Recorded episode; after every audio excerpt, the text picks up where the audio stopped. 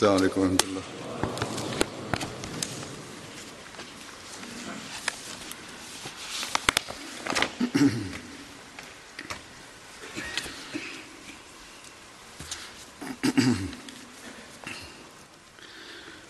اشهد ان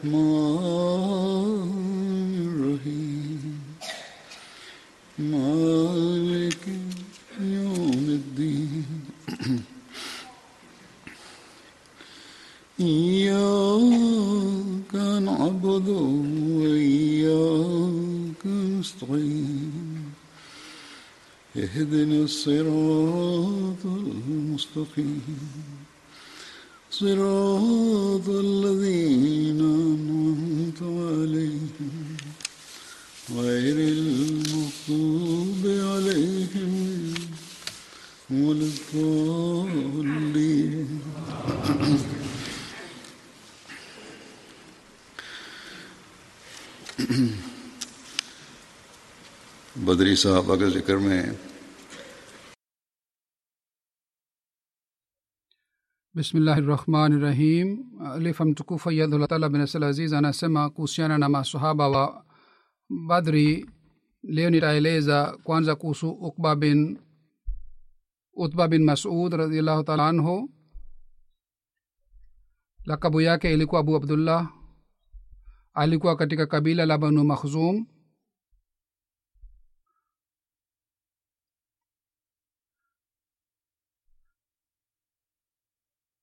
baba yake alikuwa anaitwa masud bin ghafil na mama yake alikuwa umme abd.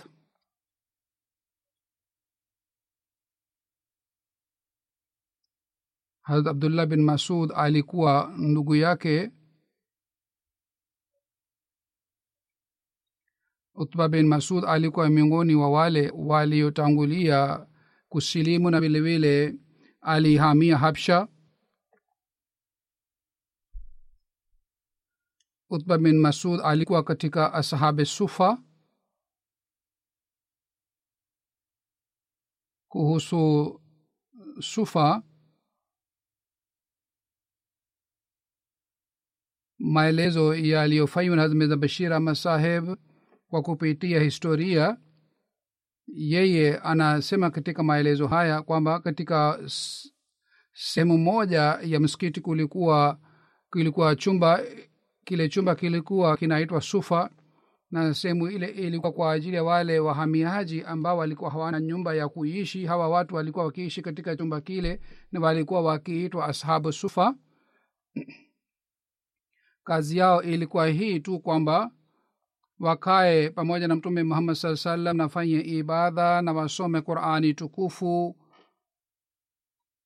Walikuwa hawana kibarua.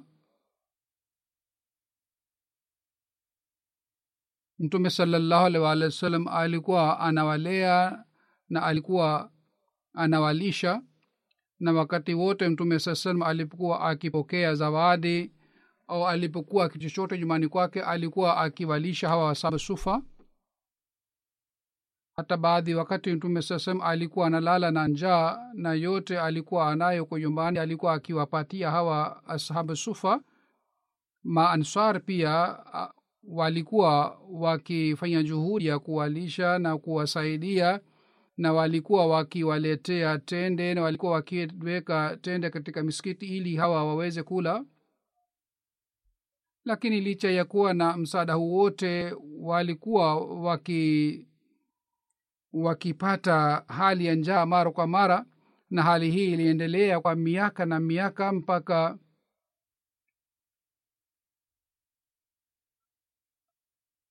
mpaka wengine walipata kibarua kwa sababu ya kupanuka kwa mji wa madina na wengine kwa sababu msaada ulipatikana katika baitulmal na wengine walikuwa wanasaidiwa kutoka katika baitulmal lakini hii ilikuwa hali hawa masahaba kuhusu ashabe sufa kuna maelezo mengine na maelezo ni hivi kwamba hawa maswaba walikuwa wakikaa na mtume salallahu alih wasallam mchana na walikuwa wakisikiliza hadithi na jioni usiku walikuwa wakilala katika katika chumba kadogo na chumba kile kilikuwa na kinaitwa sufa. Ndiyo maana kwa sababu ya hii hawa walikuwa wanaitwa ashabu sufa na hawa wote walikuwa hawana kikoi na shuka ya kujifunika. Baadhi wakati walikuwa walikuwa na kikoi au walikuwa na, na shuka tu walikuwa hawana vipande viwili vya kujifunika.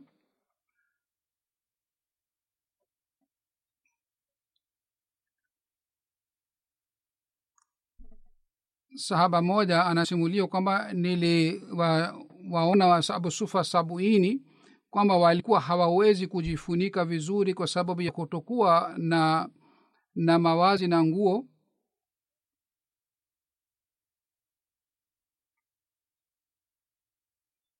Na hali yao ikimaisha ilikuwa ya aina hii kwamba wengine walikuwa wakienda msturi na kukata kuni na walikuwa wakiuza na walikuwa wanawasaidia na masahaba wengine walikuwa wakileta tende na walikuwa wakiweka miskitini na watu wa nje walipokuwa wakija misikitini walikuwa wakidhani kwamba hawa ni mwenda wazimu wamekaa misikitini bure au labda walikuwa wanafikiria kwamba hawa ni wapenzi wa mtume muhammad saa salam kiasi hiki kwamba hawataki kumwacha mtume saa salam hata kwa dakika moja. Mtume salallahu alih walih sallam alipokuwa akipokea sadaka basi alikuwa akiwatumia na wakati alipokuwa akipokea uh, chakula kutoka kwa masahaba alikuwa akiwaita hawa sabu sufa ili wale pamoja. Ilikuwa ikitokea mara chungu mzima kwamba usiku mtume salallahu alih waalihi wasallam alikuwa akiwagawa hawa wasabu sufa yani wengine alikuwa akiwapatia manswar na wengine alikuwa akiwapatia muhajirin wahamiaji yani kila moja sawa na uwezo wake awachukue kisha awalishe usiku yaani wengine walikuwa wakipewa muhajirin na wengine walikuwa wakipewa na kwa mansar hadrat saad bin ubada alikuwa sahaba mmoja ambaye alikuwa mtajiri sana na alikuwa mkarimu sana. Yeye baadhi wakati alikuwa akichukua wageni sami, sam, samanini yani alikuwa akichukua wageni samanini kila siku na alikuwa akiwalisha yeye alikuwa mtajiri kiasi hiki sawa na riwaya mbalimbali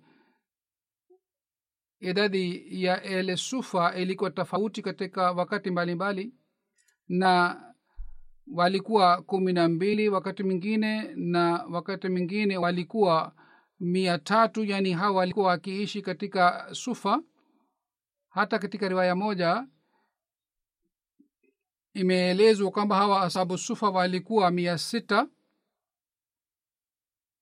mtume salallahu alih wasallam alikuwa akiwapenda sana alikuwa akikaa pamoja nao alikuwa akila chakula pamoja nao na alikuwa akiwakumbusha watu ili waheshimu hawa masahaba yaani mtume sasema alikuwa akiwakumbusha masahaba waheshimu hawa asabu sufa kwamba hawa ni asabu sufa ambayo wamekaa hapa kwa ajili ya kusikia nasaha kutoka kwangu. Kwa hiyo kila mmoja anatakiwa awaheshimu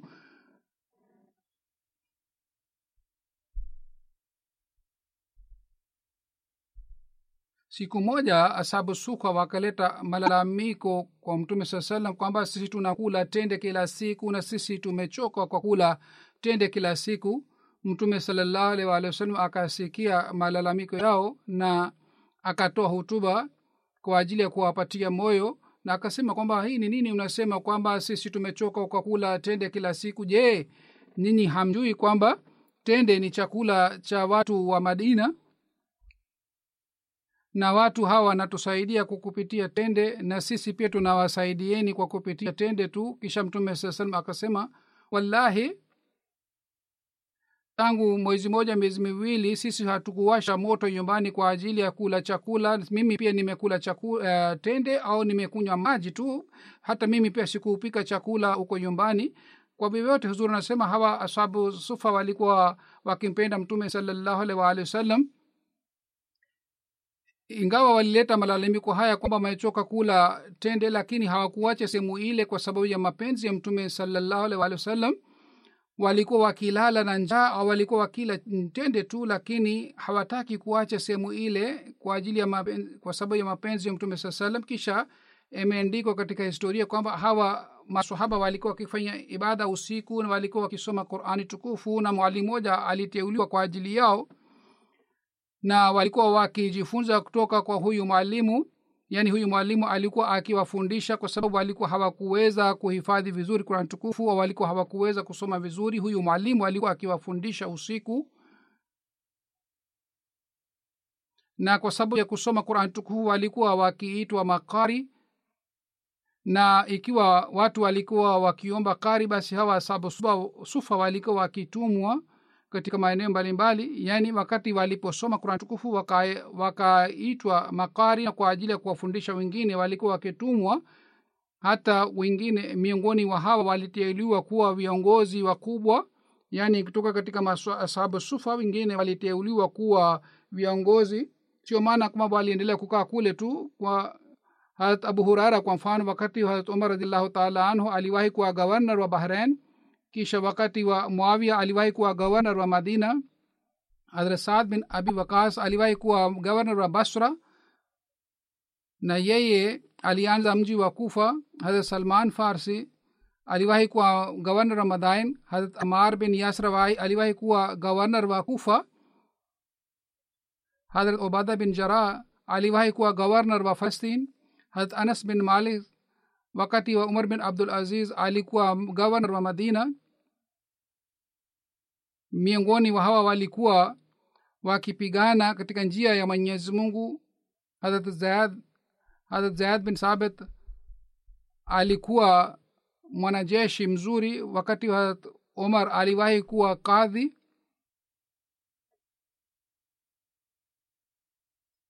Hadrat abu said khudri raziallah taala anhu anasimulia nilikaa pamoja na hawa hawa ashabu sufa na hata walikuwa hawana mawazi ya kujifunika vizuri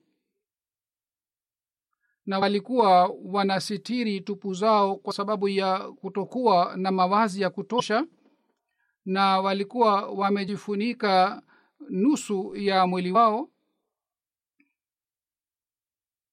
kari moja alikuwa anasoma qurani tukufu katika hali hii mtume wa akaja.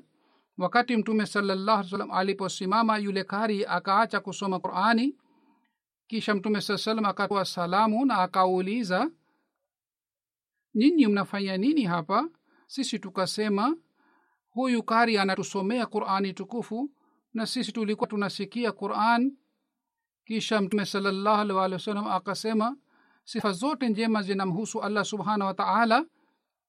Katika umma wangu ameweka watu ambao ambao wanafanya subra na mimi pia nimeambiwa nifanye subra pamoja na hawa watu. Msimuliaji anasema kwamba mtume salallahu walih wasallam alikaa pamoja nasi.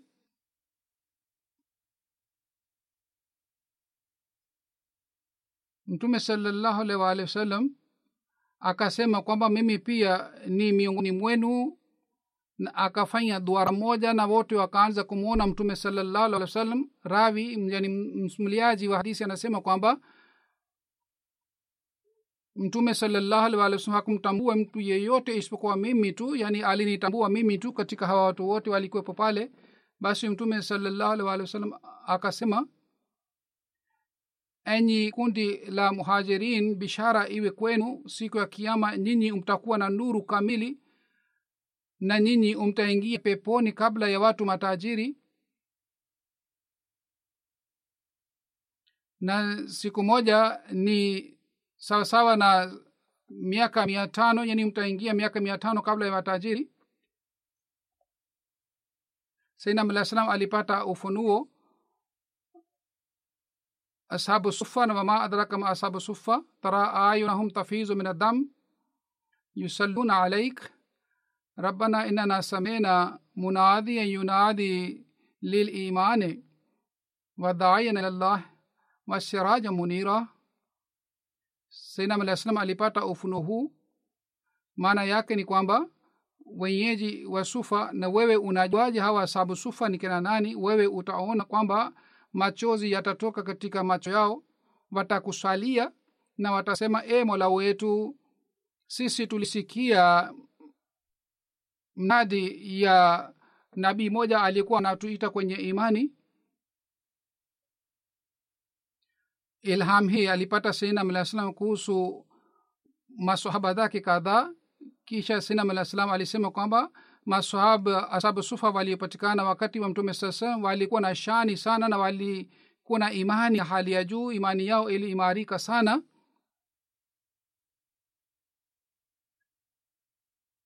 Na imani walioonyesha ni mfano mzuri. Mwenyezi mungu ameniambia kwamba wewe pia utapata watu ambao watafanana na hawa asabu sufa katika bukhari sharif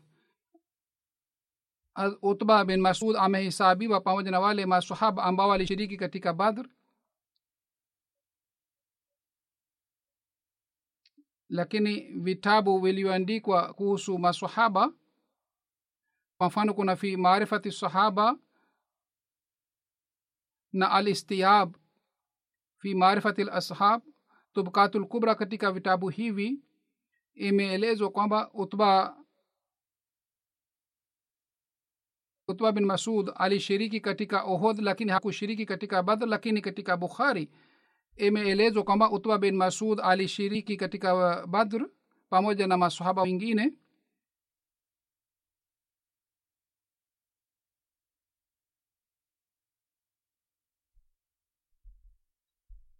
Katika hijiria ishirina tatu wakati wa harat umar bin khatab alifariki katika madina na harat umar aliswalisha jeneza kasim bin abdurahman anasimulia harat umar bin khatab aliswalisha jeneza ya utba bin masud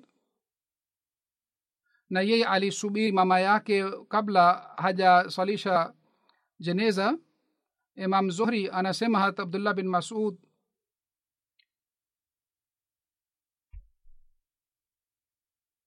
harat abdullah bin masud harat utba bin masud alikuwa sahaba wa zamani zaidi kuliko abdullah bin masud aliyekuwa ndugu yake.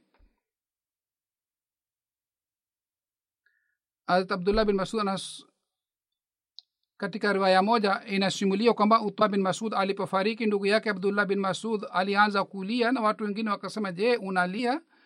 Akasema kwa huyu utba bin masud alikuwa ndugu yangu na alikuwa mwenzangu rafiki yangu pamoja na mtume muhammad saa salam na yeye alikuwa mpendwa kwangu. Katika riwaya ingine imeelezwa kwamba wakati abdullah bin masud alipopata taarifa ya kifo cha ndugu yake utba bin masud akaanza kulia na akasema in hazi rahmatun jaalaha yaani bila shaka hii ni rehema ambayo mwenyezi mungu ameumba na mwanadamu hawezi kujikimu. Yaani hii ni rehema ya mwenyezi mungu mtu hawezi kujikimu ikiwa rehema hii inakuja.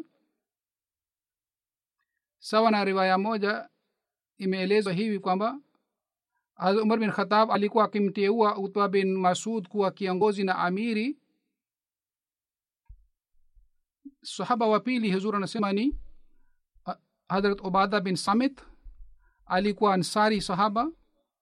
Baba yake alikuwa anaitwa samit bin kas na mama yake alikuwa anaitwa kuratul an alishiriki katika baiti akba ula na sania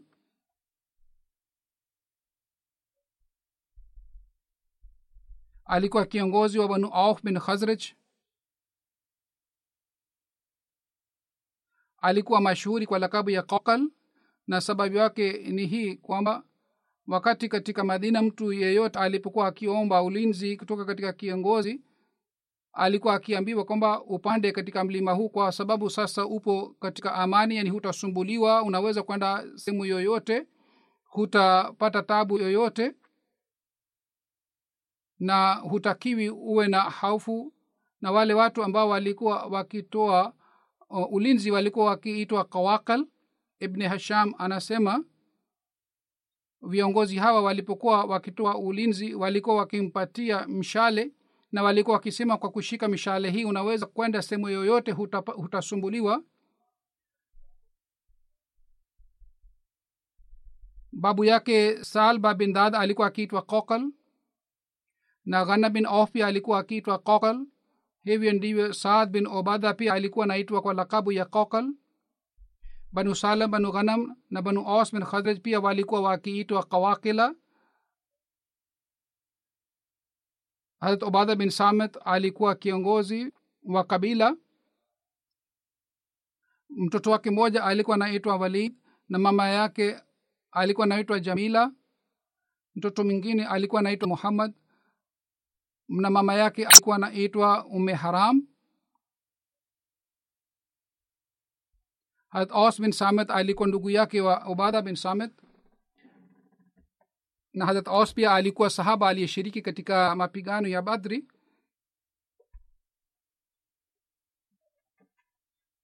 wakati abu marsad alipohamia madina wakati ule mtume salallahu alih wa sallam alifanya dugu kati yake na kati ya harat ubada harat ubada alishiriki katika badar ohod na khandak na vilevile katika mapigano yote pamoja na mtume salllahu alih waalihi wasallam.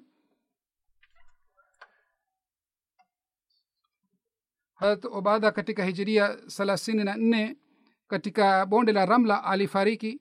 Wengine wanasema alifariki katika baitul makdas na pale pale alizikwa.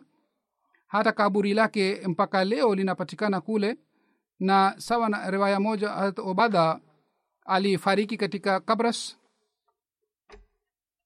wakati aliteuliwa kuwa kiongozi kutoka kwa harat umar raziallahu taala anhu. Wakati alipofariki umri wake ulikuwa miaka sabini na mbili. Alikuwa mtu mrefu na alikuwa mnene na vile vile alikuwa mtu mzuri sana. Na wengine wanasema alifariki katika hijiria arobaini na tano wakati wa harat amir muavia lakini riwaya ya kwanza ni sahihi zaidi ambamo imeelezwa alifariki katika mji wa palestine.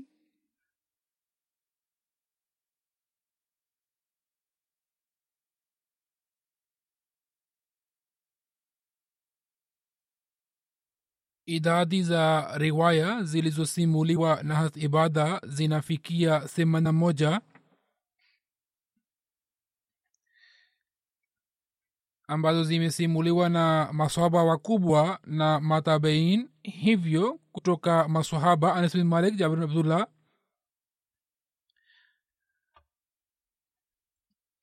Hasa ubada bin swabit ameeleza msimuliaji anaeleza ya kwamba has ubada alishiriki katika vita vya badar na kwenye usiku wa akba yeye alikuwa mmoja wa viongozi wa vita yeye alikuwa anasema ya kwamba mtume salallahu alaihi waalaihi wasallam alipokuwa na kundi la masahaba akasema kwamba mufanye baiati kutoka kwangu juu ya jambo hili kwamba hamtamshirikisha na mwenyezi mungu na wala hamtaiba wala hamtawaua watoto wenu wala hamtaleta tuhuma kwa wengine wala hamtafanya uasi katika jambo ambalo ni maarufu na yeyote ambaye atatimiza ahadi atapata malipo kutoka kwa mwenyezi mungu na mtu mwenye kufanya makosa akipata adhabu katika dunia basi adhabu hii itakuwa kafara kwa ajili yake.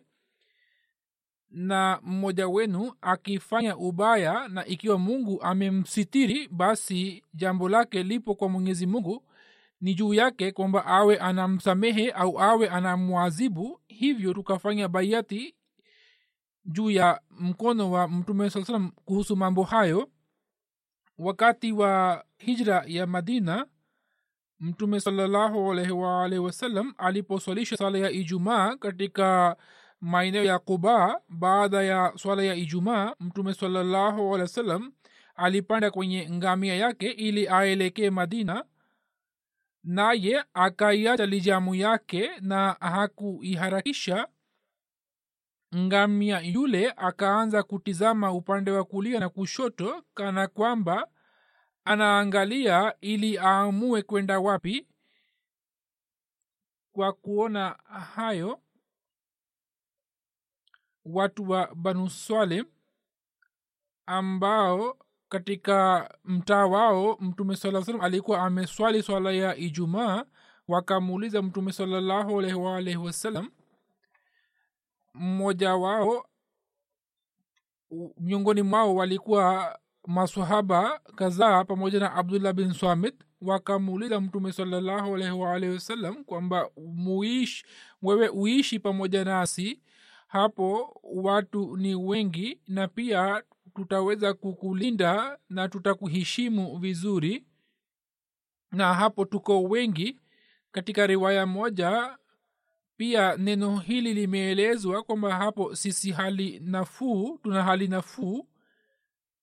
Na katika riwaya nyingine imeelezwa hivi kwamba uwe unakuja katika kabila letu. Sisi tuko wengi katika idadi na pia tuna kila aina ya mahitajio ya maisha tunaweza kukulinda na tuna unafuu katika maisha yetu. Wakasema kwamba ewe mtume wa mungu pale ambapo mwarabu anarujia akishikwa na hofu basi anakuja kutafuta hifadhi katika kundi letu.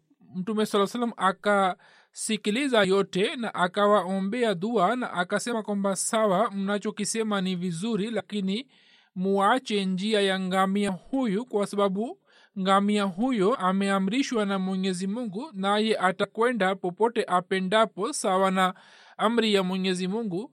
Katika riwaya nyingine imeelezwa hivi kwamba mtume saa akasema kwamba ngamia huyo ameamrishwa na mwenyezi mungu hivyo acheni njia yake. Alikuwa anasema kwa ibtisamu kwamba mwenyezi mungu awajaalieni kwa yale yote mliyoyafanya na ngamia akaelekea kwenda mbele. Mwandishi wa sierusahaba anaandika kuhusu ushindi wa misri kwamba katika zama za faruk walipochelewa kupata ushindi akapata barua naye akatuma wanajeshi wapatao elfu nne na mmoja wao alikuwa kiongozi naye alikuwa ubada bin samat msada huu ukaifikia misri na umar bin as akawakusanya wanajeshi wote na akatoa hutuba na akamwita hasa ubada naye akasema kwamba unipatie mkuki wako. Na umar bin as akatoa kilemba chake na akaweka juu ya mkuki ule na akampatia ubadha bin samit akisema kwamba bendera hii ni bendera ya kiongozi wa wita na wewe ni kiongozi wa wita leo. Ni shani ya mwenyezi mungu kwamba katika shambulizi la kwanza mji ule wa misri uka ukatekwa na ushindi ukapatikana. Has ubadha bin swamit akateuliwa kuwa kiongozi na mwenyewe akaelekea maeneo mengine has ubada bin samit. Baadaye alielekea pande mji ambao ni katika nchi ya siria wakazi wa mji ule wakapigana vita na waislamu. Kule kulikuwa na mlango mkubwa ambao ulikuwa haufunguki bila msaada wa watu akawaele, akawaelekeza wanajeshi waende mbali na mji naye akawatayarisha wa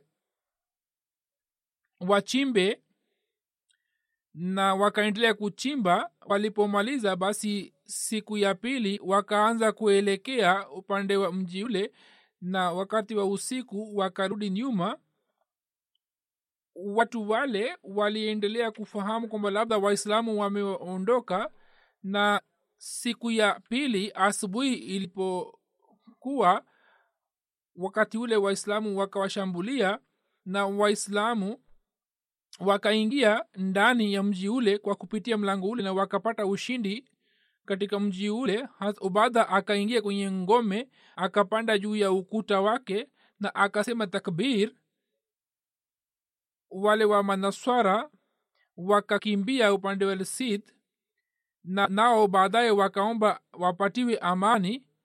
Kwanza walirudi wakiogopa lakini baadaye wakaomba amani kwamba tunataka kurudi. Hivyo baada ya kutolewa walipotoa fidhia basi wakapatiwa amani. Na pia wakaachiwa mahala pa kufanya ibada kwao walipatiwa yale maeneo ambapo walikuwa wanafanya ibada na kutokana na amri ya hast ubada waislamu wakajenga misikiti ambao baadaye wakapanuliwa. Hast ubada na waislamu wa, wa wakafika maeneo mengine karibu na bahari na wakapata ushindi juu ya mji mwingine. Hast ubada na wenzake walipata ushindi juu ya ushindi wakapata ushindi juu ya mji ambao ulikuwa wa siria na miji iko mingi ambayo ilikuwa imepata ushindi katika zama zake.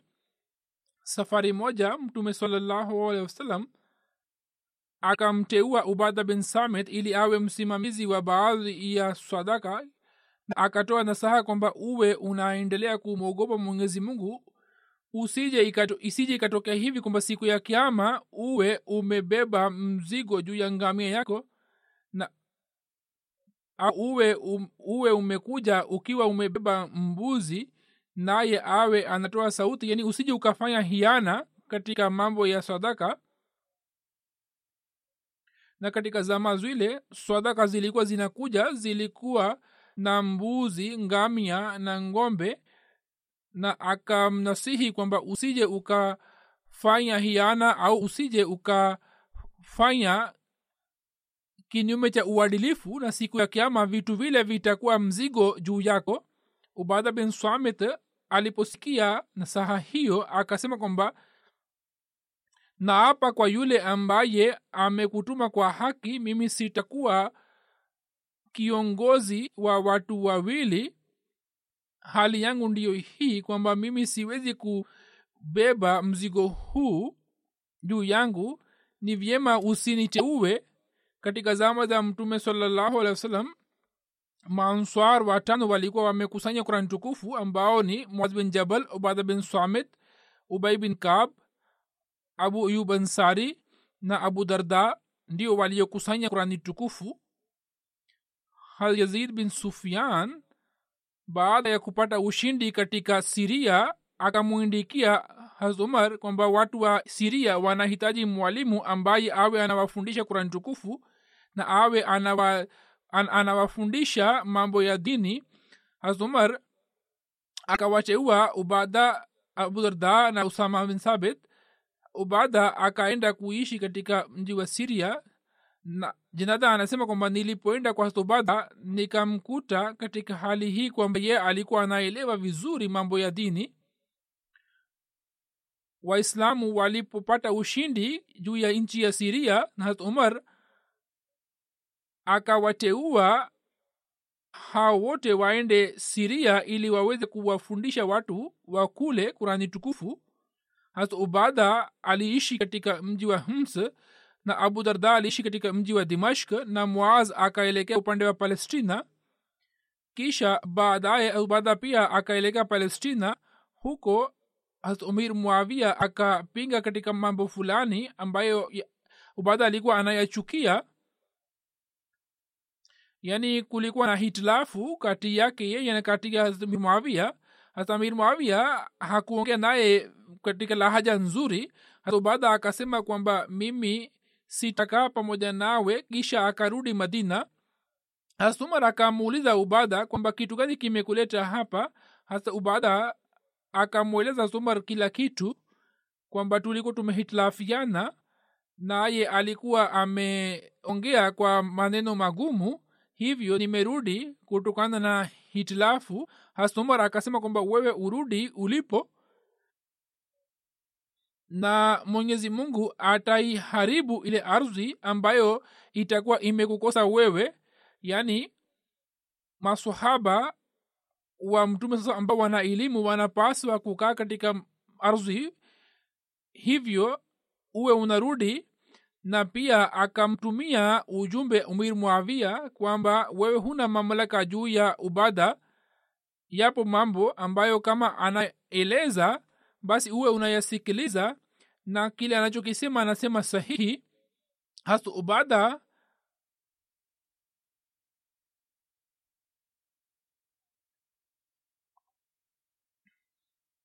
yapo mambo kadhaa kuhusu ubadha bin samet ambayo yataelezwa katika hutuba zijazo kwa sababu maelezo hayo ni marefu yana- yanahitaji muda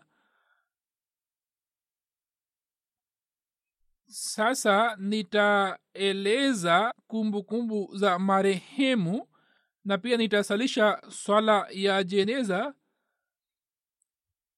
Naye ni bwana tahir arif ambaye amefariki dunia tarehe ishirina sita agosti kutokana na ugonjwa wa kansa. Yeye aliendelea kuvumilia ugonjwa wake kwa subra yeye alikuwa kiongozi mkubwa katika serikali. Alikuwa kiongozi mkuu katika serikali ndipo akastafu na miaka michache iliyopita nilikuwa nimemteua kuwa mwenyekiti wa fadhili foundation na alikuwa mwenyekiti wa fadhili foundation alikuwa anaitumikia dini bwana tahir arif saheb tarehe kumi na tatu februari elfu moja mia tisa hamsini na mbili alizaliwa na kimsingi familia yake ilitokana na mji wa sialcot lakini baadaye akaja sargoda na akaanza kuishi kule. Baba yake marehemu alikuwa mbashiri wa jumuiya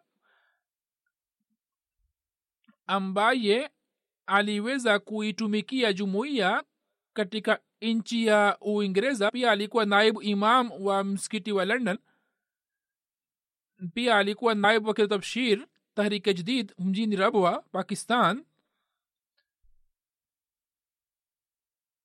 Na mbashiri huyu muhammad yar arif saheb alikuwa na uwezo mkubwa sana wa kufanya mijadala elfu moja mia tisa na arobaini katika mkutano ule katika mkutano ule yeye akifuatana na abdurahim naye saheb alishiriki katika mkutano ule ambao ulikuwa mkutano wa kisiasa na azimio la kipakistan pia lilikuwa limepitishwa katika mkutano ule.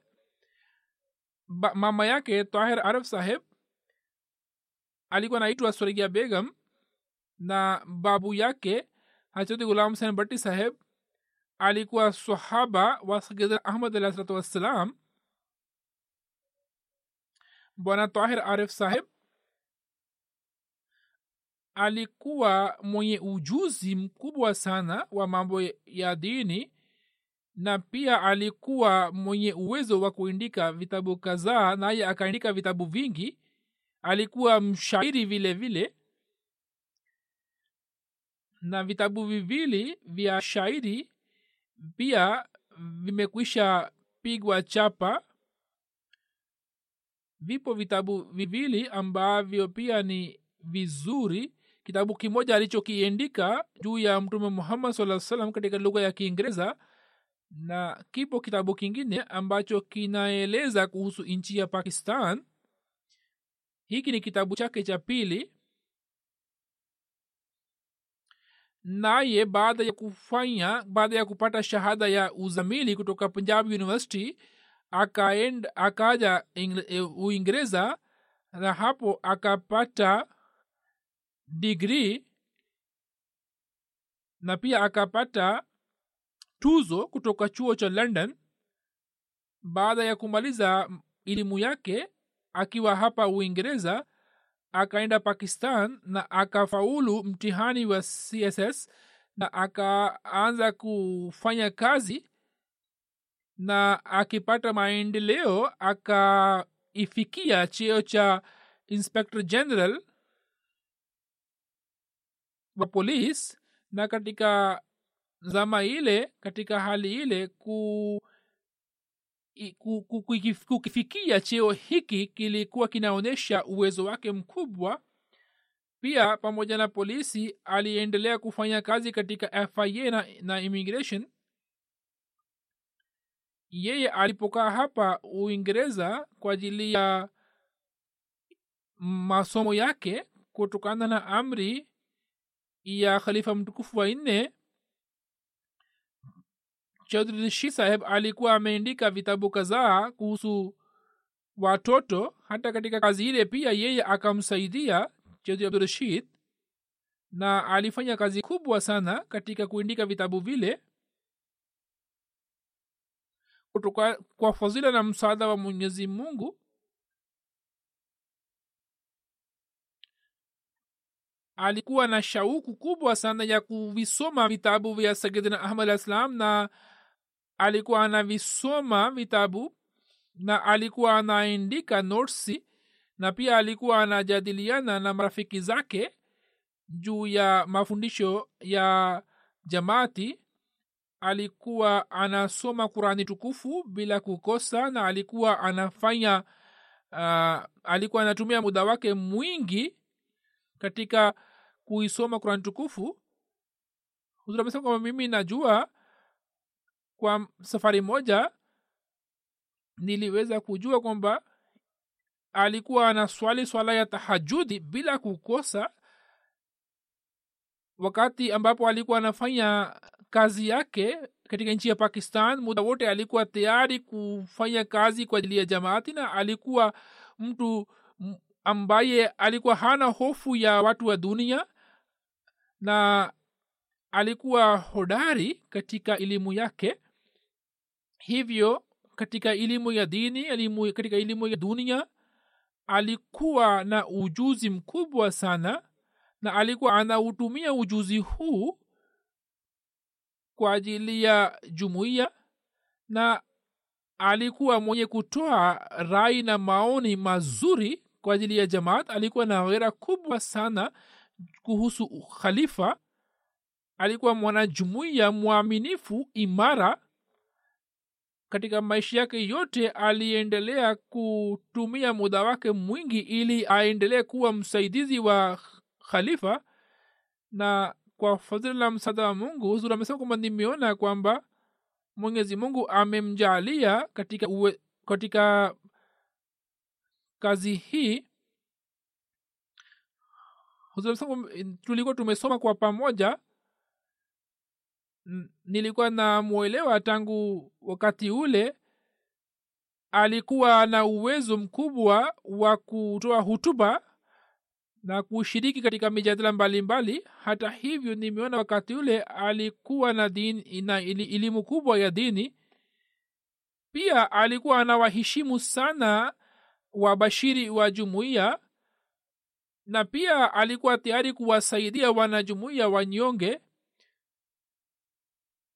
Alikuwa anaitumikia serikali akiwa na cheo kikubwa hivyo aliendelea kuwasaidia watu wasiohitaji wa, wa, waliohitaji msaada wake. Katika fazlmr foundation alianza kuitumikia tangu elfu mbili na kumi na nne nilipomteua kuwa mkurugenzi wa fazlmr foundation elfu mbili na kumi na saba baada ya kufariki kwa chaudhri hamid usula saheb. Naye alikuwa mwenyekiti wa fazlmr foundation nikamteua mwenyekiti wa fadhilumur foundation na kwa fadhila la msaada wa mungu kama nilivyosema kwamba mpaka kifo chake aliendelea kuitumikia jumuiya akiwa mwenyekiti wa fadhili foundation alipokuja hapa kwa ajili ya matibabu yani miezi mi- miti tatu minne iliyopita alikuwa anafanya shughuli zote za foundation kwa juhudi kubwa alikuwa anashiriki katika vikao vyote na katika zama zake kazi imepata kasi sana. Walioachwa nyuma katika familia yake ni mke wake na mtoto wake isfandiar aref na mabinti watatu taiba aref oj minarahra tahir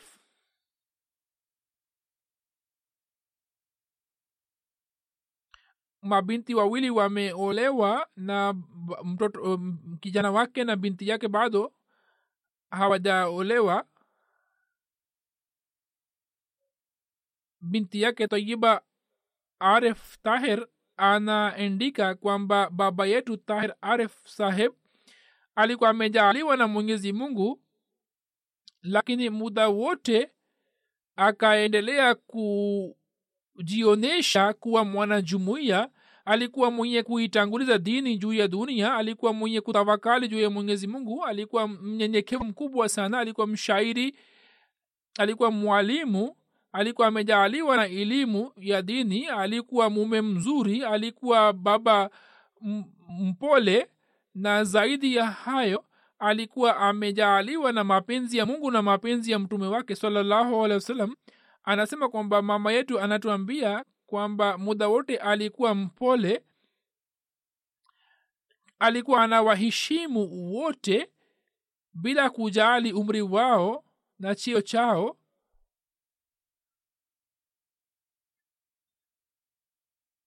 Wap lakini wote wameandika habari ambazo ni za uhakika. Bwana mbarak sadiki saheb anasema kwamba marehemu tahir aref saheb alikuwa na unyenyekevu mkubwa sana na alikuwa na mapenzi makubwa kwa ukhalifa. Alikuwa mshairi mkubwa sana. Anasema kwamba safari moja nilimwambia kwamba awe ananiambia shairi ambayo anaipenda. Basi akanisikilizisha shairi ambayo ilikuwa inaeleza mapenzi aliyokuwa nayo kuhusu ukhalifa. Anasema kwamba safari moja nikamwambia katika kikao fulani kwamba bwana tahir sarif mwenyezi mungu amemjalia kila mwanajumuia na cheo mbalimbali mbali, na wewe umejaliwa na cheo cha polisi akasema kwamba cheo kikubwa zaidi ni kwamba mimi ni mwanajumuia kisha akatoa reference kwamba mimi nimebahatika kuwa mwanafunzi pamoja na khalifa mtukufu baba yake marehemu alikuwa amemtuma rabwa ili aweze kujielimisha na jifunza pale na wakati ule shule zetu na makoleji yalikuwa yametaifishwa. Hivyo yeye badala ya kukaa mabweni alikuwa amemwomba khalifa mtukufu watatu na khalifa mtukufu watatu alikuwa amemwandalia mahala padarziafat ili aweze kukaa kule. Katika zama za elimu kunakuwa na mambo kati ya marafiki lakini pale ambapo khalifa mtukufu wanne aliponiteua kuwa nazreala tangu muda ule akaanza kuniheshimu zaidi sana na baada ya ukhalifa alikuwa amezidi sana katika mapenzi na katika utii. Mwenyezi mungu amrehemu na amghofirie anyanyue daraja zake na awajalie watoto wake nao waweze kuzidi katika utii na katika mapenzi na ukhalifa.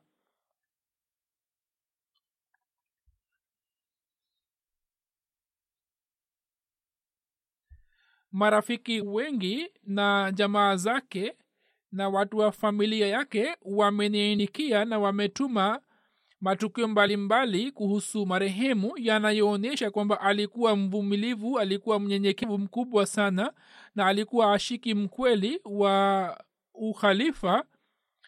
Baada ya swala ya ijumaa nitaswalisha sala yake ya jeneza ambayo ipo na baada ya swala ya ijumaa nikitoka nje nitaswalisha sala yake ya jeneza na ndugu waswali hapa hapa